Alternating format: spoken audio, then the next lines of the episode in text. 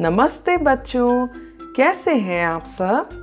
मैं हूँ मीट्स और स्वागत है आप सबका हमारे चैनल रंग बिरंगी कहानियों में। बच्चों, क्या आप सबको अपने स्कूल का पहला दिन याद है? क्या आप सबको स्कूल जाते हुए डर लगा था? क्योंकि आज की हमारी कहानी स्कूल के पहले दिन पर है, जिसका नाम है स्कूल का पहला दिन, और जिसको लिखा है शेरिल राव जी ने। तो चलो फिर, सुनते हैं इस कहानी को। स्कूल में आज मेरा पहला दिन है। माँ मेरा हाथ पकड़े हुए है। और मेरे साथ चल रही हैं। मैं अब बड़ी हो गई हूँ। मैं कहती हूँ, चलो चलो। माँ ने मेरा हाथ कस कर पकड़ा हुआ है। स्कूल के पास बहुत सारे बच्चे हैं। कुछ बस से आते हैं, कुछ कार से आते हैं। कुछ रिक्शे से आते हैं, कुछ साइकिल से और कुछ पैदल आते हैं मेरी तरह। हम फाटक तक पहुँचे। माँ मेरा हाथ छोड़ती हैं। वह गेट पर रुक गई।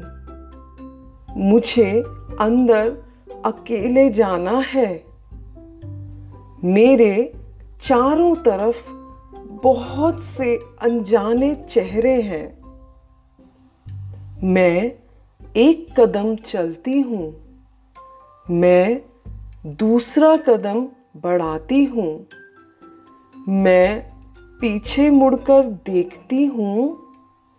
जैसे मैं आगे बढ़ती जाती हूँ, माँ छोटी दिखती जाती हैं। क्या वे गायब हो जाएँगी? मैं दौड़कर उनके पास जाती हूँ। मुझे नहीं लगता कि मैं बड़ी हो चुकी हूँ। मैं उनका हाथ पकड़ती हूँ और कहती हूँ, मत जाओ, माँ। सभी अंदर जा चुके हैं। सिर्फ़ मैं बाहर हूँ। टीचर दीदी बाहर आती हैं। वे मुझे देखकर मुस्कुराती हैं।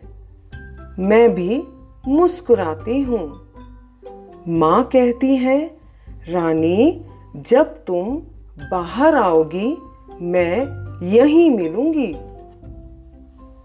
मैं उनका हाथ छोड़ देती हूँ। वह हाथ हिलाती हैं।